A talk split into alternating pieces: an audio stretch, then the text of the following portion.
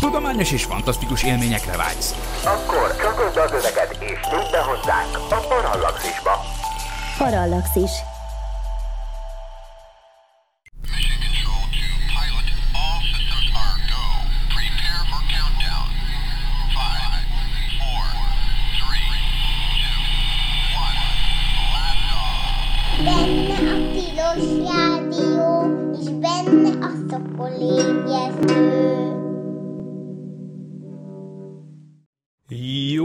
Reggelt, jó reggelt kívánok! Ez itt valóban a Tilos Rádió, benne pedig a Szokolébresztő című műsor. A Tilos Rádiót a 90,3 MHz-es frekvencia modulált sávon élvezhetitek még, és remélhetjük minél tovább, és persze a tilos.hu-n is. És nem, ja, azt talán nem mondtam, de most akkor mindenképp pótlom ezt a hiányosságot, hogy én dr. MZ per X vagyok, vagyis Vince Miklós, és hogyha minden igaz, itt van a vonalban állandó szakértőnk Werner Norbert, aki viszont nem csak egyszerűen doktor, hanem most már professzor. Igaz ez, Norbi, és valóban itt vagy?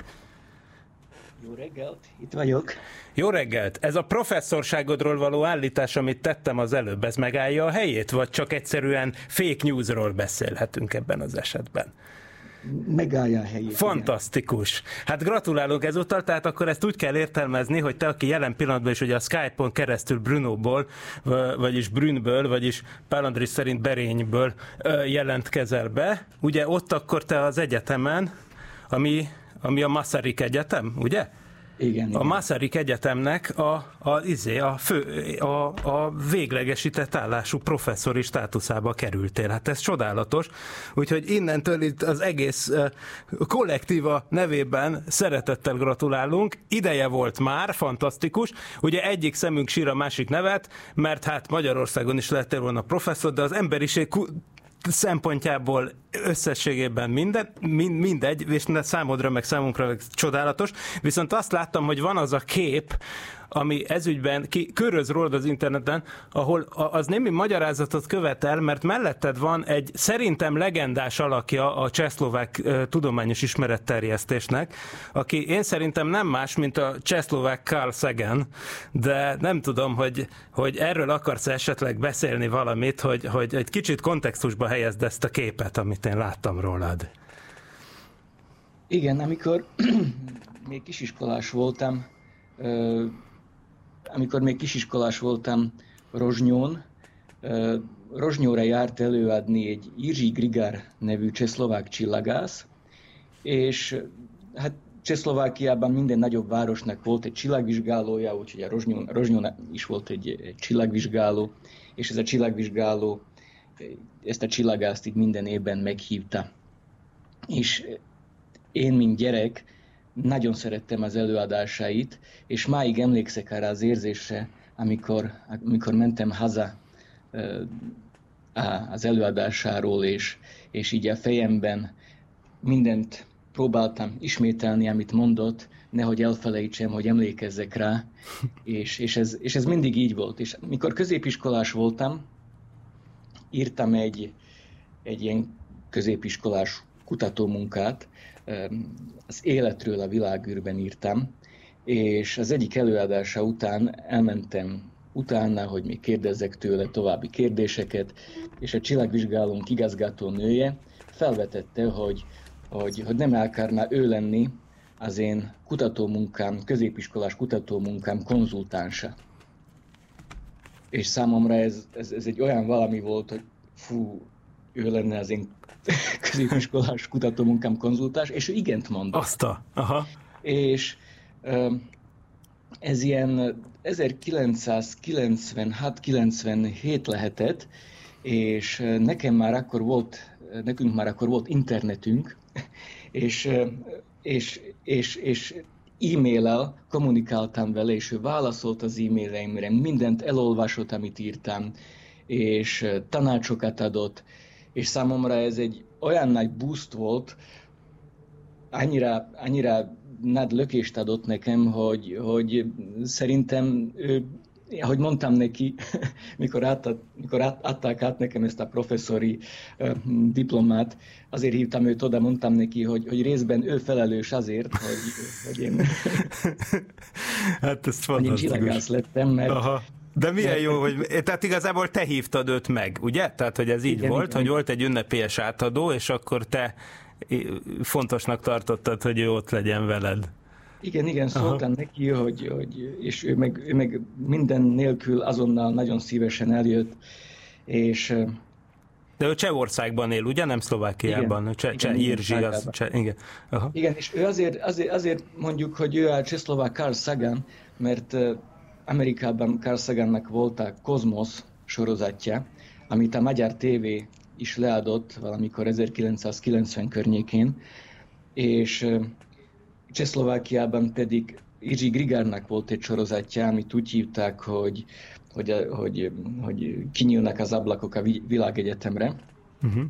és ezt akkor mindenki nézte. Ugyanis Csehszlovákiában két műsor volt a- a 80-as években, az egyes és a kettes, és azok sem mentek egész nap. Aha. Úgy, amikor, amikor ez volt a tévében, akkor, akkor azt az egész, egész ország nézte. Tehát őt mindenki ismeri. Hát ez óriási. Igen, igen, látod, még én is tudtam, hogy ő a csehszlovák Kárszagán, pedig én sosem néztem a csehszlovák 1 és csehszlovák 2 műsorát. Na igen, szóval, hát Norbi, hát ez tényleg igazából tök megható az egész sztori, meg minden nagyon, nagyon szép, nagyon szép és méltó, marha jó. Szóval nagyon örülök. Gratulálok még egyszer Jirzsi Grigárnak is egyébként, hogy ilyen kitűnő utánpótlás felnevelésében ilyen nagy szerepet vállalt. Na de, ugye nekünk azért van itt dolgunk, nem csak a múltba visszamerengeni ám, hanem ugye még ugye messzi jövendővel össze is kell vetnünk a jelenkort, ugye ezért vagyunk itt, és hát arról van szó, hogy azért a közeljövőben is történnek érdekes dolgok az űrben, Most nem is tudom, ugye két dologról szeretnék beszélni. Az egyik az, hogy, hogy, hogy ti miket terveztek mostanában, ez az egyik. A másik viszont az aktuális hírek rovatban én speciál azzal készültem, hogy miféle holdszonda indul a jelenlegi tervek szerint holnap reggel Új-Zélandról, és hogy ennek mik az implikációi. De Norbi, te is dobjál be nyugodtan témákat, mert ahogy mondtam, most ez ilyen értelemben kicsit improvizatív adás lesz, hogy végre ráértél, és akkor most így erre ráugrottam erre a lehetőségre. Szóval igazából annyi minden megbeszélni valónk gyülem lett fel az elmúlt nem is tudom hány hétben vagy hónapban, amióta itt nem hallottuk a hangodat, hogy tulajdonképpen mondjál bármit, amit éppen mostanában foglalkoztat, és akkor arról is beszélünk. Én majd valamikor egy 20 percet erről a Capstone küldetésről, meg erről a brutális eh, hold körüli pályáról beszélnék, amire ezt föl akarják rakni, mert, mert az éjszaka egy részét azzal töltöttem, hogy felfogjam ezt a hold körüli pályát, amit egyébként a Gateway űrállomáshoz akar használni a NASA, de hát egészen csodálatos egyébként ennek az égi mechanikai része. Most égi mechanikáról beszélni egyébként az mindenképp kihívásokkal teli, rá- pláne rádióban, mindenféle vizuális segédanyag nélkül, de szerintem ezt a kihívást elfogadjuk, de mondom, ez szerintem, becslésem szerint egy 20 percet kell, hogy elfoglaljon a műsorból, de hát ezt leszámítva igazából lehet bármi. Szóval igazából ez a kérdésem felét, hogy van-e valami, amit most úgy érzel, hogy, hogy fontosnak tartanád, hogy beszéljünk róla, akár az űrhírek rovatban, akár űrcsillagászat, akár bármi, mi minden történik mostanában, ami szerinted fontos. Hát én elmondom, hogy mik a, mik a terveink, és szerintem Jó. aztán onnan elmehetünk mindenféle. Jó, jó, nagyon jó, akkor kezdjük tehát azzal. Ez az UV, a, a, hogy mondja, hogy mondta, kuvik?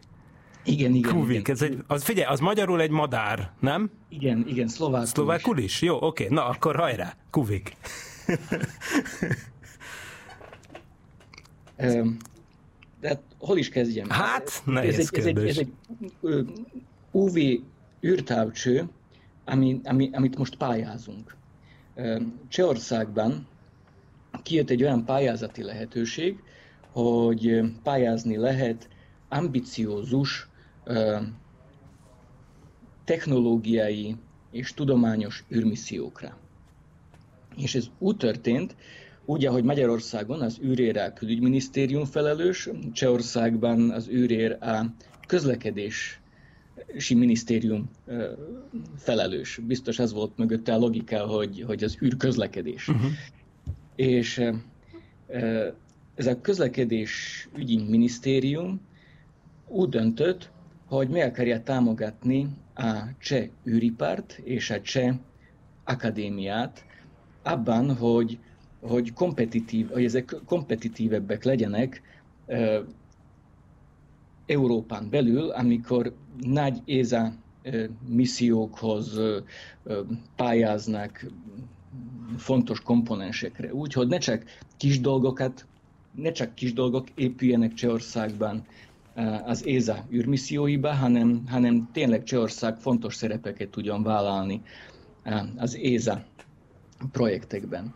És ezt úgy csinálták, hogy hogy, hogy kijelentettek egy pályázatot egy cseh ambiciózus űrmisszióra, de ezt a pályázatot nem, a, nem Csehország jelentette ki, hanem az ÉZA. Tehát Csehország az ÉZA-nak ad külön pénzt arra, hogy, hogy Csehország egy pályázati lehet, hogy, hogy az ÉZA egy pályázati lehetőséget jelentett ki Csehországban egy ilyen, egy, egy ilyen űrmisszióra, és mi megpályáztunk, de várjál egy pillanat, ez egy korrupció ellenes, vagy fair play dolog miatt van? Hogy te lényegében, ha jól értem, hogy a csehek megbízták az ézát, hogy csehek számára írjon ki egy pályázatot. Igen, igen tehát Csehország adja pénzt, de az egész pályázatot, az egész programot, egész projektet az ÉZA menedzseli, Aha. és ez azért van, hogy minden teljesen pontosan ÉZA szabályok Aha. szerint menjen. Ja, értem. Aha. És tehát az ÉZA felügyeli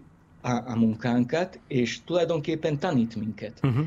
Tehát most, ahogy megnyertük ezt a pályázatot, akkor minden hónapban vannak uh, ilyen progress meetingjeink az Ézával, ahol mi elmondjuk, hogy mit csináltunk, és akkor ők ránéznek, és tanácsokat adnak, hogy még erre gondoljatok, ezt, ezt lehet, hogy egy kicsit másképp kellene, meg tehát tulajdonképpen az ÉZA felügyelete alatt csináljuk ezt, ÉZA tanít minket, hogy kell ilyen, ilyen projekteket csinálni, tehát, tehát know-how-ot is kapunk. És, és, ez, és ez, ez, ez nagyon jó. Na, szóval megpályáztunk egy, egy, egy, egy, kitaláltunk egy olyan missziót, hogy egy UV űrtávcső, ultra ibolya űrtávcső. És ez egy ilyen, ez már nem egy CubeSat, ez egy ilyen 100 kg környékén lévő műhold, és ebben a műholdban egy 30 cm-es 30 cm átmérőjű tükörrel lesz egy, egy, egy, egy távcső. és ez már, ez már azért eléggé, eléggé szenzitív tud lenni. És a misszió fő célja kilonóvák fotometriája. Már ebben a műsorban is beszéltünk a gravitációs hullámokról, meg arról, hogy hogyan keletkeznek, és gravitációs hullámok egy része úgy keletkezik, hogy, hogy amikor összeolvad két neutroncsillag, és ezek az összeolvadó neutroncsillagok, ezek nagyon-nagyon érdekesek, és csillagászat szempontjából is nagyon fontosak, mert a neutroncsillagok összeolvadása eredményezi a nehezebb elemek létrejöttét a világegyetemben. Tehát az összes elem, a vasig, csillagokban, csillagok belsejében keletkezik. Viszont a vasnál nehezebb elemek, mint az arány, a platinum, az uránium, ezek valahogy másképp keletkeznek. És 2017-ben volt egy kilonóva megfigyelés, egy ilyen összeolvadó neutroncsillagok megfigyelése, amely azt mutatta ki, hogy valószínűleg ezek a nehezebb elemek legnagyobb része pont neutroncsillagok összeolvadásánál jön, létre. És mi pont ezt szeretnénk megfigyelni. És uh, itten az UV, ultraibolya, uh, ultraibolya megfigyelések nagyon-nagyon érdekesek tudnak lenni, ugyanis uh, egy nappal a összeolvadás után, a kilonóva robbanása után a ultraibolya fényessége ezeknek a úgynevezett kilonóváknak mondja meg nekünk, hogy ez a robbanás egészen pontosan hogy történt. És hogy ezeknek a neutroncsillagok, neutroncsillag összeolvadásának mi a végeredménye, mi a végpontja. Fekete lyuk jött létre, vagy egy nagyon masszív neutroncsillag jött létre, ami később nagyon gyorsan összeomlott fekete lyukká, vagy egy gyorsan pörgő, nagyon masszív neutroncsillag jött létre. Ez mind megmondható az, ultra, az úgynevezett ultraibolya fénygörbéből, tehát abból, hogy hogy változik a ultraibolya fényessége ennek az objektumnak egy nappal a, a robbanás után. És ultraibolyában csak a űrből lehet megfigyelni, és manapság nincsenek ultraibolya űrtávcsövek. A Hubble űrtávcső az egy, az, azt tud megfigyelni ultraibolyában, de a James Webb már nem tud, és a hubble meg nagyon nehéz megfigyelési időt kapni.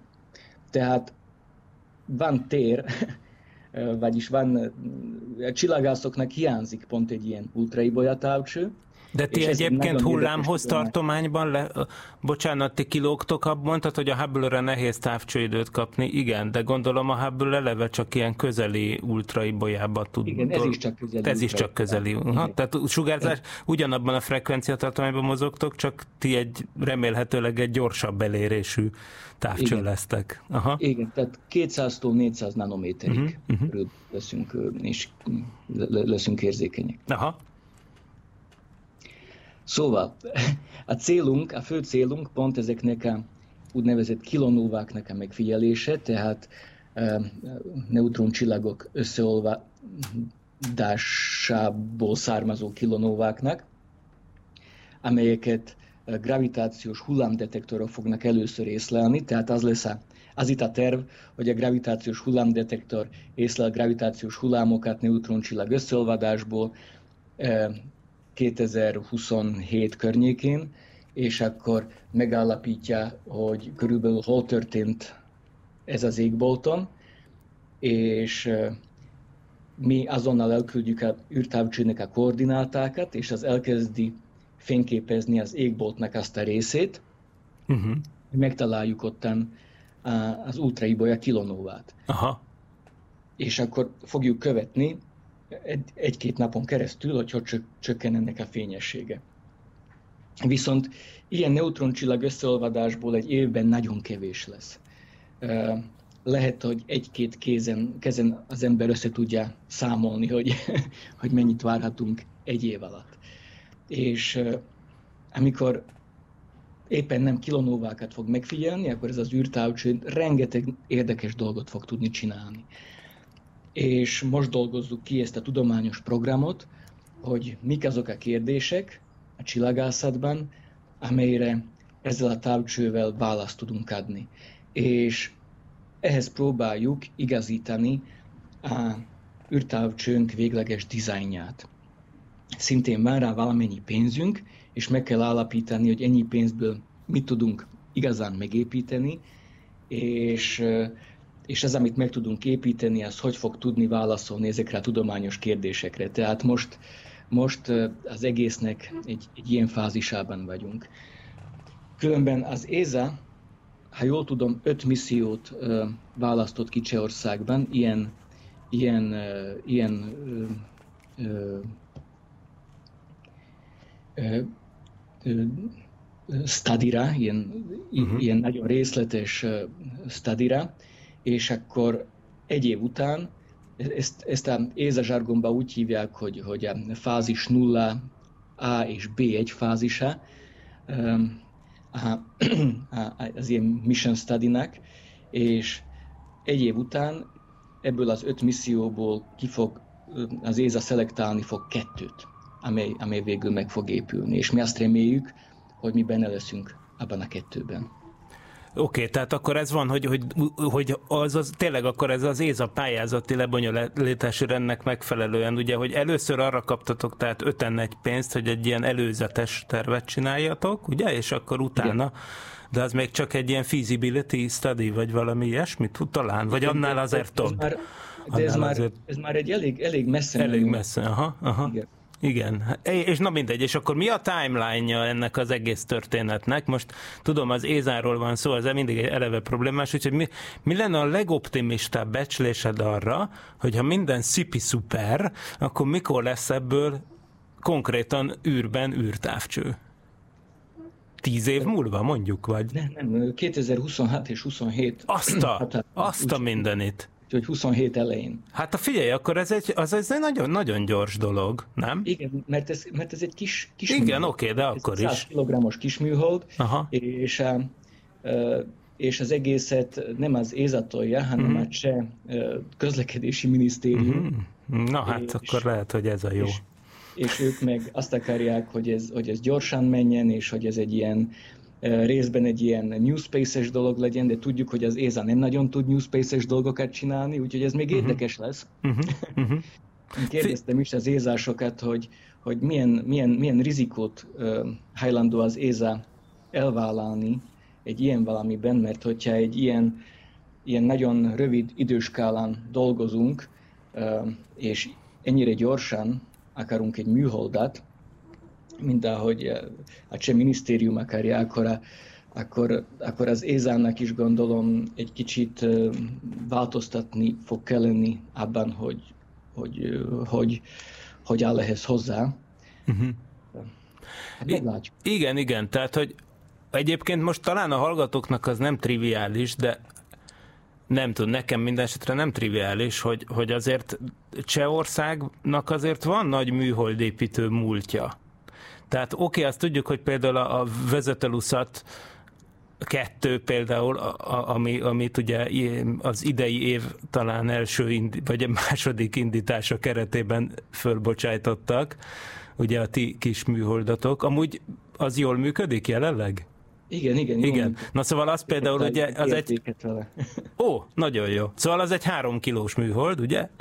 Öt. Öt, öt kilós műhold, de három egységes kiúpszat, ugye? És akkor viszont, viszont ugye az van, hogy, hogy egyébként az nem tűnik nagynak, de valójában Csehország már az 1970-es évek óta épít saját műholdakat hébe-hóba. Tehát ha belegondolunk, hogy a magnetoszféra, ionoszféra kutató Magion nevű műholdakat az Interkozmos program keretében felvitték, hogy igazából a Csehszlovákia volt az egyetlen olyan ország az Interkozmos együttműködésen belül, tudtommal, amelyik konkrétan saját műholdat épített. Tehát nyilván a, a, a lengyelek, a magyarok, az NDK-sok, a románok, a vietnámiak, stb. mindenki, tehát itt a szocialista, a tömbnek az országai mind fejlesztettek műszereket, ilyen Interkozmos műholdakra a Szovjetunió idejében, kisebb-nagyobb mértékben, a magyarok is egyébként teljesen eh, élen jártak ebbe, de olyan, hogy saját műholdat építsen valaki az Interkozmos programba, az szerintem, és javíts ki, ha tévedek, az csak Csehszlovákia tudta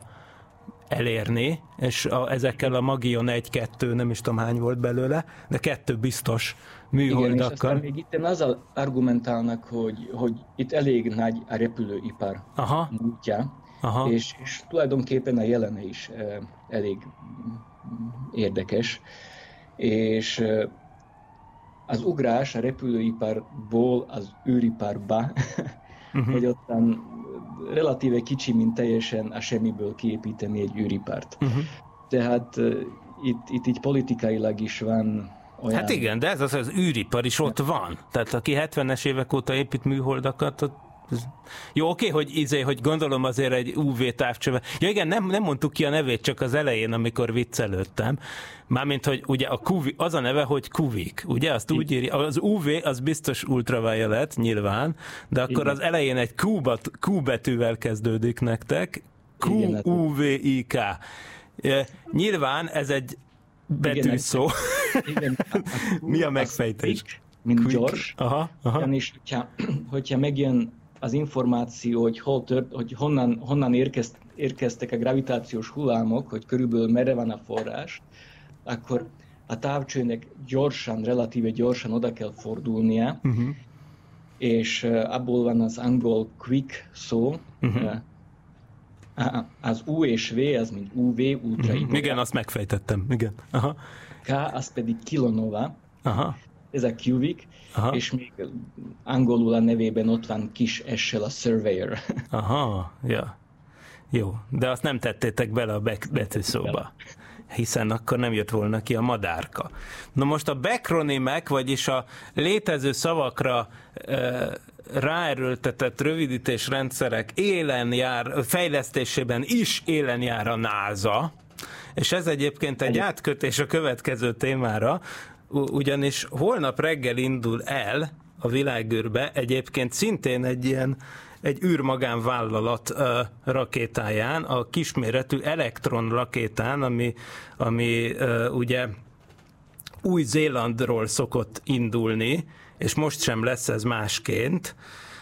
Ugye, a, most hirtelen akartam mondani, bassz, tényleg teljes rövid zárlat, hogy Léci segíts ki, mi az Elektron rakétán cégének a neve? Milyen komolyan mondom, hogy, hogy, hogy izé, úgy látszik reggel van vég, vagy nem tudom, nem jut eszembe, valami, nem tudom, mindegy. Szóval a lényeg az, hogy mindjárt megjön, de a lényeg az, hogy, hogy ez Elektron nevű kicsi rakétával fogják Új-Zélandról pályára állítani, a hold felé ezt a NASA által finanszírozott pici űrszondát, aminek a neve, és akkor itt kapcsolódik a backronimok a hold felé ezt a NASA által finanszírozott pici űrszondát, aminek a neve, és akkor itt kapcsolódik a backronimok világához az, hogy Capstone, ami ugye azt jelenti az építészetben, hogy zárókő, tehát ahogy mutatja, és az cap az sapka, ugye a stone meg kő, tehát a capstone az az, amikor az ember épít mondjuk egy boltívot, meg egy, vagy egy kupolát, és akkor a tetejére azt a sarokkövet, vagy zárókövet beteszi, ami össze zárja az egészet, szóval ez a capstone, de természetesen a názáról van szó, tehát ez is egy rövidítés, mégpedig a capstone az azt rövidíti, hogy Cislunar Autonomous Positioning System Technology Operations and Navigation Experiment. Capstone. Na most ugye az van, hogy a, a neve is mutatja, hogy ci, cislunar, az a cislunáris, tehát a, a holdon inneni rész, rész ben tervezik ezt állítani, ez mindjárt megmagyarázásra fog kerülni, hogy ez mi a túró, de a lényeg az, hogy itt, itt elsősorban az a küldetésnek a fő célja, hogy bizony-bizony egy sok egyéb mellett számomra a legizgalmasabb célja az, hogy egy olyan pályára állítsák rá ezt a pici, amúgy mikrosütő méretű, nagyjából 21 néhány kilós űrszondát, ami egyébként szintén CubeSat szabványokból van összeállítva, tehát tulajdonképpen ez is egy sok egységes CubeSat szerkezet, ez a Capstone, de a lényeg az, hogy ezt egy olyan hold körüli pályára fogják rakni, amire még soha nem állítottak űrszondát, de nagyon fontos a jelentősége abból a szempontból, hogy majd a NASA-nak a hold körüli pályára tervezett űrállomása a Lunar Gateway az ilyen pályán fog keringeni. Na most ez a pálya, ez nagyon furcsa, soha nem került még rá űreszköz, és most erről gondoltam, hogy ha már, e, e, ez mondom, ez az aktualitása miatt jött be ez a téma, hiszen, hiszen magyar idő szerint reggel 10-kor holnap fog indulni, ha minden igaz, és egyébként Rocket Lab, most már lassan ez jutott, hogy Rocket Labnek hívják a céget, nem tudom miért esett ennyire magasról, de most közben bevillant. Tehát, hogy az elektrorakétával indul el Új-Zélandról, de a NASA-nak a küldetése, tehát magáncég viszi fel a NASA küldetéshez ezt a, a szondácskát, ami még egyszer egy mikrosütő méretű napelemtáblákkal felszerelt eszköz. Most ebben az lesz igazán az izgi, hogy ez milyen pályára áll a hold körül. És hát ehhez kell egy kicsi, pici égi mechanikai gyors talpaló. Először is megbeszéltük talán pont veled, Norbi, amikor az SLS-ről csináltunk adást, egy, egyszer egy régi szép napon, ugye megállapítottuk azt a tényt, amit nehéz volt nem észrevenni, hogy az SLS-nek kisebb a teherbírása, mint a Saturn 5-nek, az ember szállító Orion űrhajó az meg össze egyedül önmagában nehezebb, mint a teljes Apollo plusz Holdcomp űrhajó rendszer, és akkor ugye hogy lesz ebből mese? Tehát ez volt a kérdés, hogy hogy a túróba lehet képes az SLS az Oriont hold körüli pályára állítani. Ugye az SLS az a NASA-nak a nagy rakétája, amiről egyébként szintén tegnapi hír, hogy már nyáron, tehát elméletileg augusztusban megkísérlik a startot, vagyis az Artemis egy küldetést, amiről sose gondoltuk igazán, hogy valaha be fog következni, de most úgy tűnik, hogy tényleg, tehát a NASA emberes űrhajójának az ember nélküli hold körüli pályára repülése, az már meg fog történni idén augusztusban. Na de, a, vagyis legkésőbb szeptemberben, hát most legalábbis ezt az indítási ablakot tűzték ki.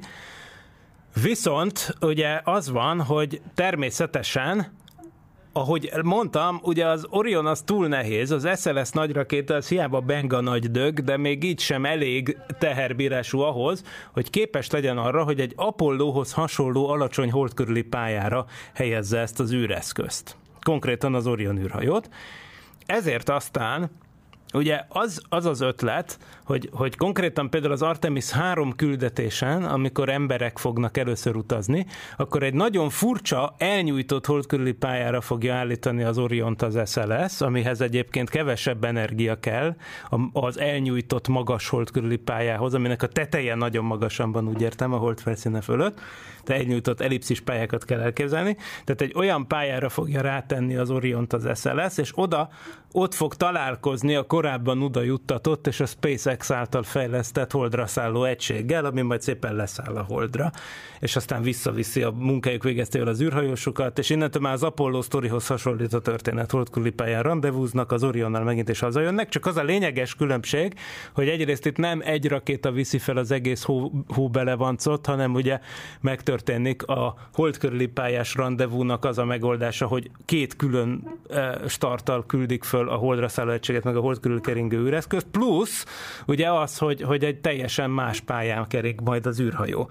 Na most későbbi repüléseken pedig majd ugye ez a terv, hogy hát számomra tudományos szempontból nehezen indokolható, de nagy erőkkel tervezett gateway űrállomás, az ugyancsak ezen a pályán fog keringeni, egy kutató labor a holdkörüli pályán, ami egyébként ugye ilyen átszálló központ is lesz, hogy onnan lehet ingázni a hold felszínre meg föl a holdkörüli pályára, de hogy közben egyébként egy tudományos laboratórium is lesz, ahol ahonnan meg lehet figyelni például a, a, a mit tudom én, a magnetoszférában még a, a zajló eseményeket, a nap napból kiáramló dolgokat, meg lehet figyelni a kozmikus sugárzás hatását az emberi szervezetre, stb. stb. Tehát mindenféle dolgot lehet csinálni. Na, szóval, hogy igen, ehhez kellett tervezni egy pályát, és egy nagyon-nagyon-nagyon, szerintem zseniális pályát terveztek, azért ezt meg kell, meg kell hagyni. És ez, amit úgy hívnak, hogy kérem szépen, ezt a pálya típust, ezt, e, ennek ugye az a neve, hogy uh, várjatok csak, ennek a pályatípusnak nem más a neve, mint az, hogy NRHO, vagyis Lunar, hogy, van, hol, hogy van ez? Re- Rectilinear Halo Orbit. Tehát ez azt jelenti, hát ez, nem gondolom, hogy ez így, így nem sokat mond, mert nekem legalábbis nem sokat mondott. Szóval ez egy olyan fajta pálya, ami valójában igazából, úgy Isten igazából nem is teljes egészében igaz, hogy ez a hold körül kering, ez az űreszköz, amit erre a pályára helyeznek, hanem lényegében a nap vagyis hát bocsánat, a Föld-Hold rendszer Lagrange kettő pontjához van kötve a pálya. Ez nagyon érdekes. Tehát a, a Szokol a kitartó hallgatói bizonyára tudják már, Például a James Webb űrtávcső kapcsán is szóba került a napföldrendszer Lagrange kettő pontja, de korábban is volt ilyesmiről szó. Most a föld-hold rendszer Lagrange kettő pontjáról beszélünk. A lényeg az, hogy ha van kettő egymás körül keringő bolygótest, vagyis úgy mondjam inkább, hogy a közös tömegközéppontjuk körül keringő, de most első közelítésbe tekintsük hogy az egyik bolygótest a másiknál sokkal nehezebb, ez mondjuk a föld-hold rendszer esetében nagyjából fennáll, hiszen a Föld az 81-szer nehezebb, mint a hold, tehát, hogy van egy ilyen rendszer, nagyobb égitest körül kering egy kisebb égitest. Nyilván az ember keresheti azt a pontot, azokat a pontokat, hogyha mondjuk csak két bolygótest lenne, ahol ugye úgymond azt mondhatjuk, hogy mind a két bolygótest ugyanannyira vonza a cuccot. Most azt nyilván józan paraszti észsel beláthatjuk, hogyha van két test, az egyik nagyobb, a másik kisebb, kettő között valahol útközben lesz egy pont, ahol az egyik ugyanannyira vonza a testet, mint a másik. Ugye ez mondjuk triviális, ez nem annyira meglepő, de ez így van. Nyilván, mivel a Föld nehezebb, a Hold meg könnyebb, ezért úgy ö, nyilván intuitíve is belátható, hogy ennek a pontnak közelebb kell lennie a holdhoz, mint a földhöz. Ez nyilván így is van, van egy ilyen pont. Nyilván azt is érezzük, hogy ez a pont instabil, tehát ha picit megpöccintjük, akkor elindul az egyik irányba, picit megpöccintjük, akkor elindul a másik irányba, tehát ez egy instabil pont, de valójában valóban létezik egy egyensúlyi pont két tömeggel rendelkező test között, ahol mind a kettőt, egy, egyik az egyik irányba, a másik a másik irányba ugyanolyan mértékben vonza a kis próbatestünket. Oké. Okay.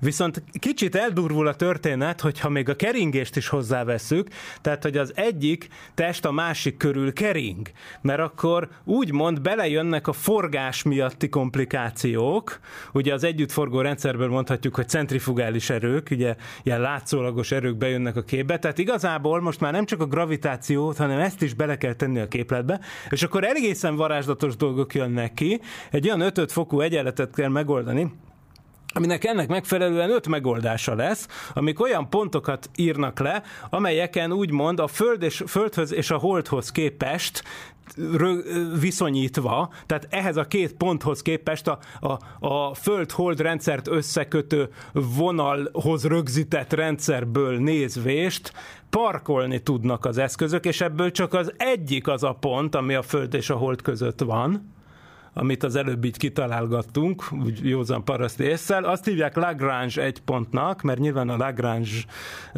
nevű enciklopédista volt az, aki ezt így először kitalálta, ők már mindent tudtak annak idején, 18. századi Franciaországban már mindent kitaláltak, de az a lényeg, hogy, e, hogy a Lagrange egy pont az, ami a két test között van, és akkor egészen meglepően, négyet, ötöt hagyjuk is, mert ez egészen elképesztő, tehát ez külön adást megér, de a Lagrange kettő az egy olyan egyensúlyi pont, ami tulajdonképpen úgy van egyensúlyban ebben a forgórendszerben, hogy a hold mögött van a földről nézést, nézvést. Tehát van egy pont, ami ugyan a hold mögött van, de a hold holddal együtt kering a föld körül.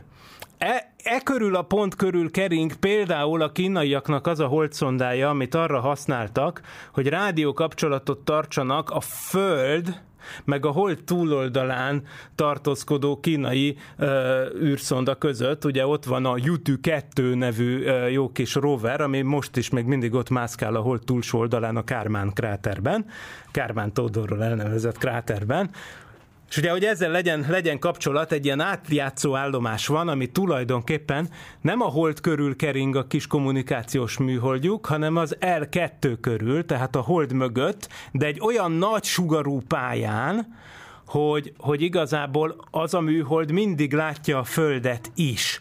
Tehát ez az érdekes, hogyha összekötjük a Földet és a Holdat egy vonallal, meghosszabbítjuk a Holdon túl, akkor ezen a vonalon valahol elhelyezkedik ez az L2 pont, és erre a vonalra, amiről eddig beséltem, erre a vonalra merőleges síkban tud keringeni egy űreszköz, és ezt csinálja ez a kínai átlátszó, átjátszó állomás. Na most ennek az az előnye egyébként, hogy ez a keringési pálya, ami az L2 körül van, ugye ez a, mondjuk most egyelőre a kínai átjátszó állomásról beszélek, ez a keringési pálya, ez olyan, hogy, hogy ez mindig megtartja az irányát szintén a Földhöz és a Holdhoz képest. Ugye annak ellenére, hogy a föld is kering, a hold is forog, pörög, forog az egész minden, minden, tehát a pályák, amik úgy ele, egyébként szeretik megtartani a pályasíkjukat, nyilván gondolhatnánk, hogy a földről nézvést ez a keringő űrszonda pálya néha majd az élével látszik, de nem, hanem pont az az előnye, hogy az L2 körül kering, például ez a kínai átjátszóállomásos űrszonda, hogy, hogy hogy lényegében a földről, föld, földről a látóirány az mindig merőleges a pályasíkra. Ezért hívják ezt rektilineáris pályának, vagyis a földet az L2-vel összekötő egyenesre merőleges síkban van a pálya. Na de, Ugye még egyszer ez az L2 körül kering ez a kínai holdszonda, vagyis a hold mögött. Most, most, jön a, tehát most jön az elképesztő bravúr, most van az, amikor ledobja az agyam az égszíjat, hogy tudtak tervezni egyébként az ESOC, tehát az Európai űrügynökségnek az egyik fejlesztő központja, és a NASA kutatói közösen megtaláltak egy olyan pályát, ami azt tudja, hogy az L2-höz van ugyan kötve, de oly módon, hogy közben mégis a hold körül is kering egyúttal, tehát, nem, tehát az a pályasík, az az R2-höz van kapcsolva, azzal mozog együtt, de mégiscsak egyúttal a holdal is egy van, tehát egészen elképesztő, majd, mutat, majd, majd ugye csütörtökön, mint mindig, lesz a szokolébresztő.hu-n poszt az adásról, és akkor majd oda berakok róla képet, mert ezt így nem lehet elmondani. Az a lényeg, hogy van ez az egészen csodálatos pálya, ami tehát azt tudja, hogy nagyon elnyújtott, tehát ezért aztán energetikailag viszonylag könnyen elérhető. Úgy néz ki, hogy a, nagyjából nem akarok hülye adatokat mondani, megpróbálok pontosan idézni. Tehát igen, nagyjából 3000 kilométerre van a pálya alja a hold déli sarka fölött, és nagyjából 40, vagy hát 70 ezer kilométerre van a hold északi sarka fölött a, az ellipszisnek a hold távolpontja, tehát egy ilyen iszonyatosan elnyújtott ellipszis, ami mindvégig úgy kering, hogy, hogy közben végig lehet látni a Földet, tehát a pálya sose, tehát rektilináris, vagyis a, a Földet a holdal összekötő vonalra merőleges síkban van a pálya, és, és ez a csodálatos, hogy bár lényegében a hold körül húzódik, de az L2-höz van kötve, ami azt jelenti, hogy mind az űrállomás, amit erre raknak, annak a fedélzetéről mindvégig lehet látni a Földet, tehát nem lesz olyan történet, mint az Apollónál, hogy a, hogy a, hogy a mit tudom én, két óránként eltűnik az űrhajó a hold mögött, és akkor a hold rádiócsöndes túlsó oldala fölött van, aztán újra előbukkan, na szóval ez nem lesz, hanem folyamatos kapcsolatot lehet vele tartani, és egyébként olyannyira elnyújtott ez a pálya, hogy egy hét rajta a keringési idő, tehát az Apollo programban az űrhajók olyan alacsony hold körüli pályán keringtek, hogy két óra alatt megkerülték a holdat, ehhez képest ez egy, egy hetes pálya, rettenetesen elnyújtott pálya, még egyszer, tehát 70 ezer kilométerre húzódik a hold északi pólusa fölött a, a, a hold távolpontja a pályának, és egyébként azért van így beállítva, mert nyilván a hold déli pólusára tervezik majd, a, a, mert ott van a rengeteg jég, meg a, oda tervezik a, az űrbázist, a holdbázist, meg oda akar majd leszállni például már rögtön az Artemis 3-mal a következő ember a holdra, valamikor a 2020-as évek vége felé. Szóval akkor az van, hogy, hogy lényegében így áll ez a pálya, tehát lényegében a Földről nézve olyan, a pálya, mint hogyha ránéznénk a holdra, és a holdat egy ilyen glóriaként, egy elnyújtott glóriaként körbevenni egy pálya, ezért is hívják Halo Orbitnak, vagyis Halo pályának. Na szóval ennek a pályának a tesztelése, hogy egyáltalán és mennyire stabil ez a pálya, a számítások szerint nagyon stabil, ugye ez is egy fontos szempont volt, hogy kevés üzemanyag kell a pálya korrekciókhoz, de hogy ez a pálya úgy tűnik, hogy eléggé stabil, szerintem egy, is, egy iszonyatosan gyönyörű égi mechanikai megoldás, még akkor is, hogyha ezt most így nehéz rádióban átadni, meg képek, meg egyenletek nélkül, de, de higgyék el a hallgatók, hogy ez valami csodaszép. Annak ellenére, hogy nem értem továbbra hogy a gateway űrállomás mire való, de ezt meg kell hagyni, hogy ez a pálya konstrukció az gyönyörű.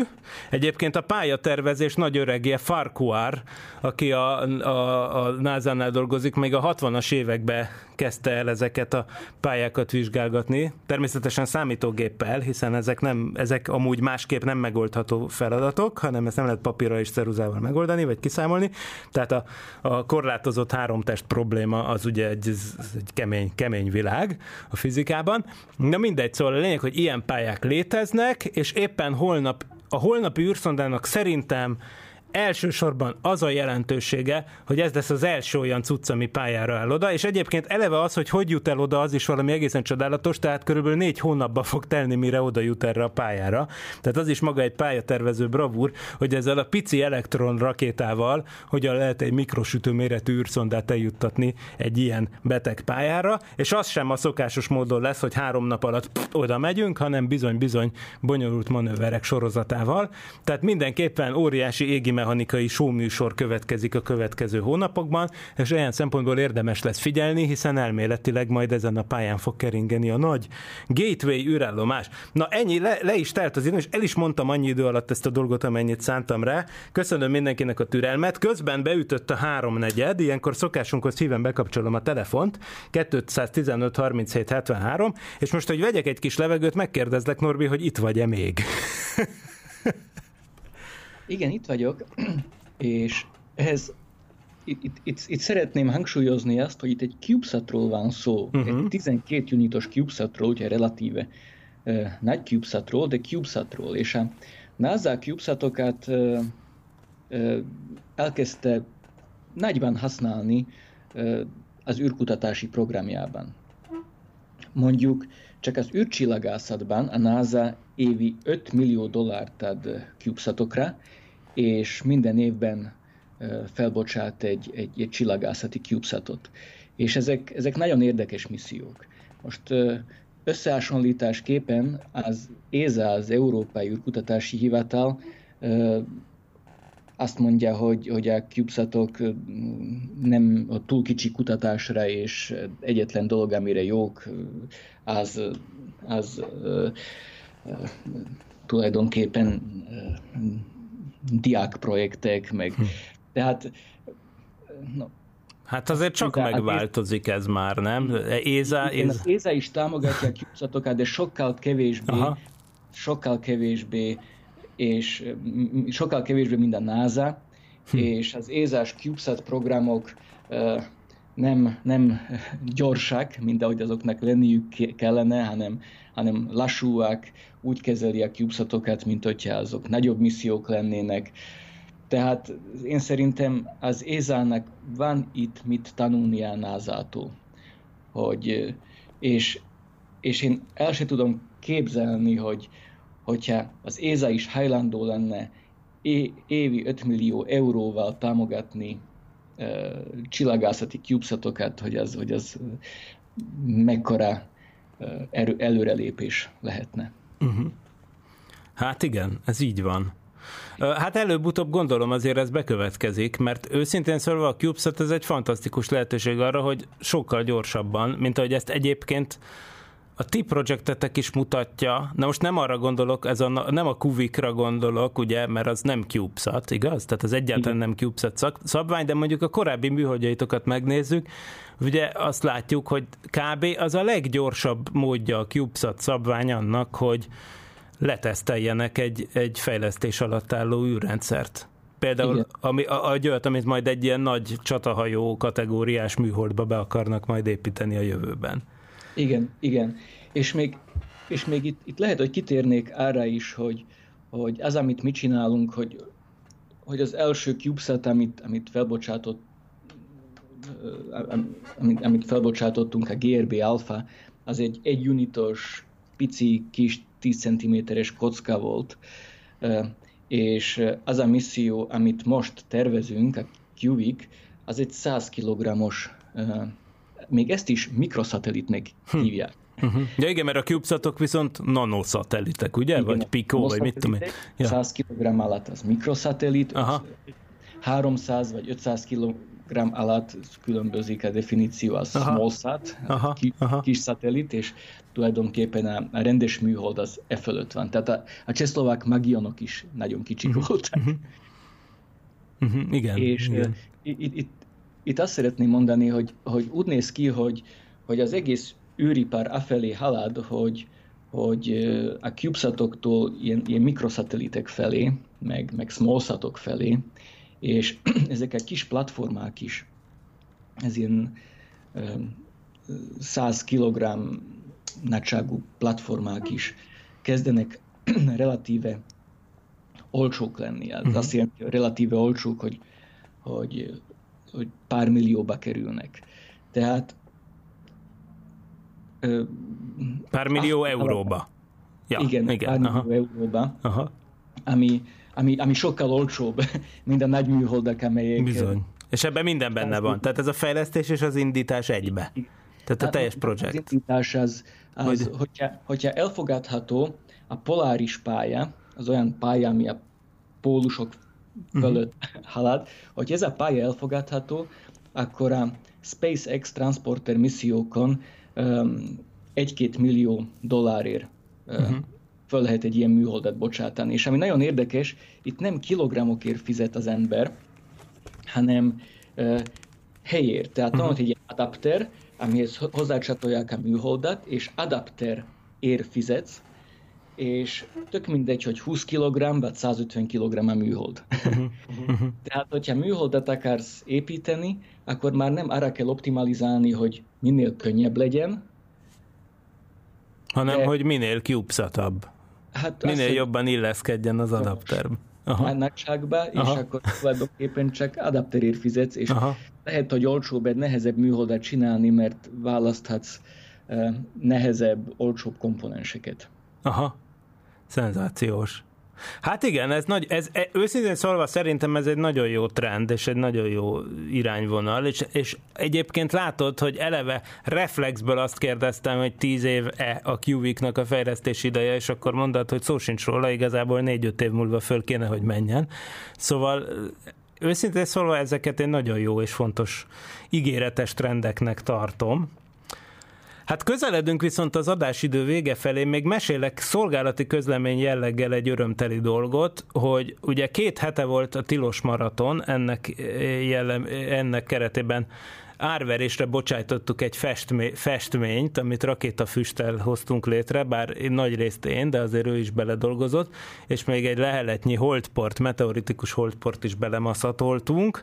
Az volt a címe, hogy átszállás az űrben, ami egyébként a témája is volt a két héttel ezelőtti adásnak, és hát örömmel jelenthetem, hogy nagy köszönettel persze, hogy ez elkelt, 51.001 forintért kelt el a kép, úgyhogy hát innen is köszönjük minden licitálónak, és a nyertesnek gratulálunk, és reméljük, hogy amikor a kezébe került a valódi alkotás, akkor sem csalódott.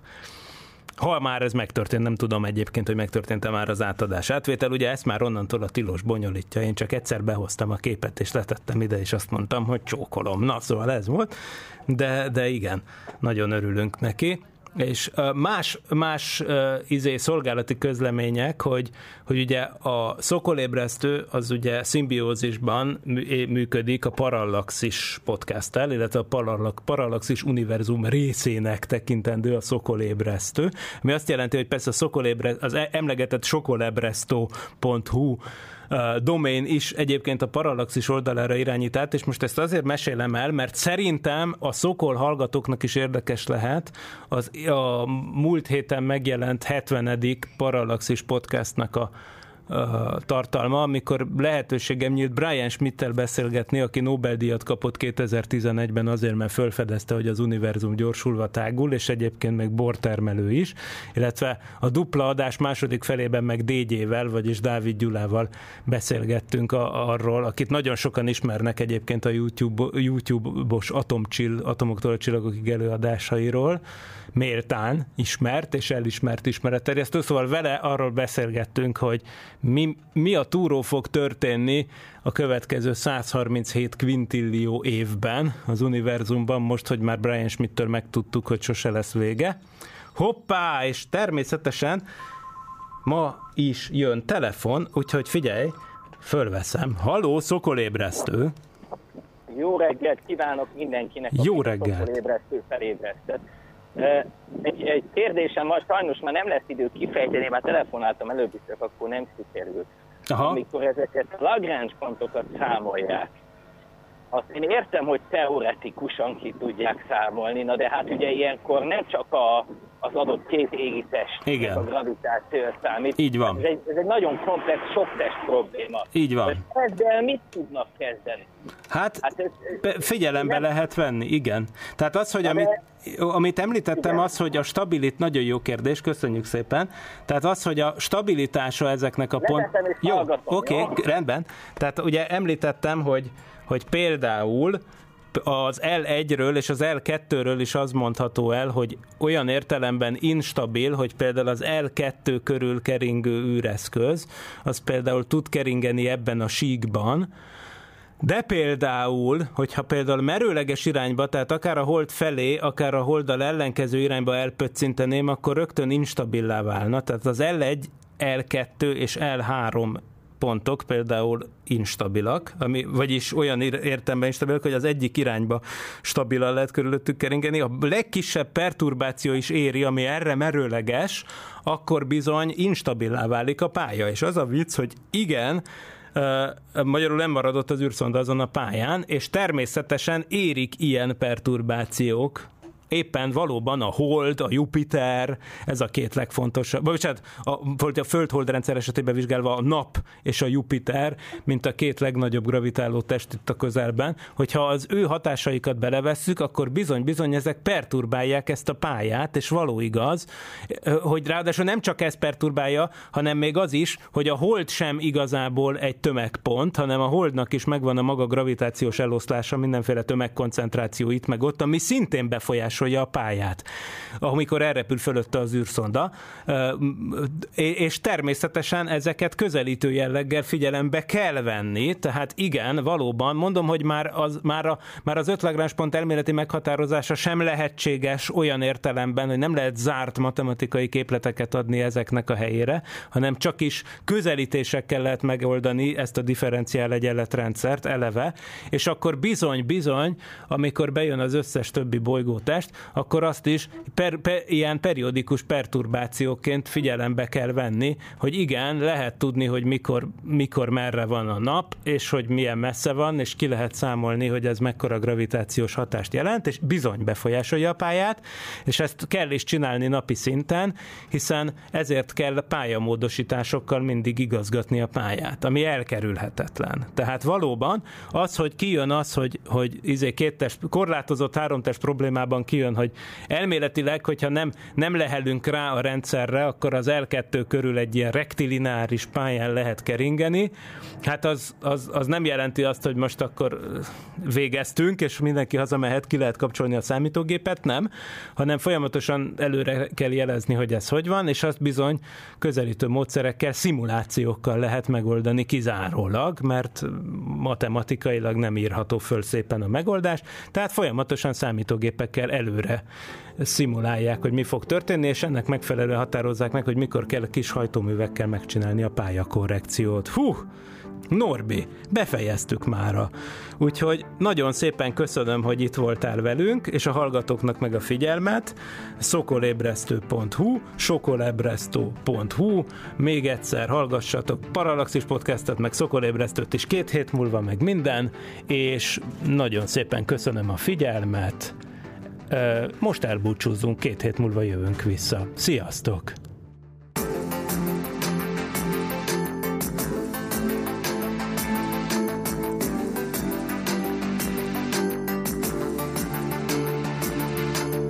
Hamarosan jön a következő rész.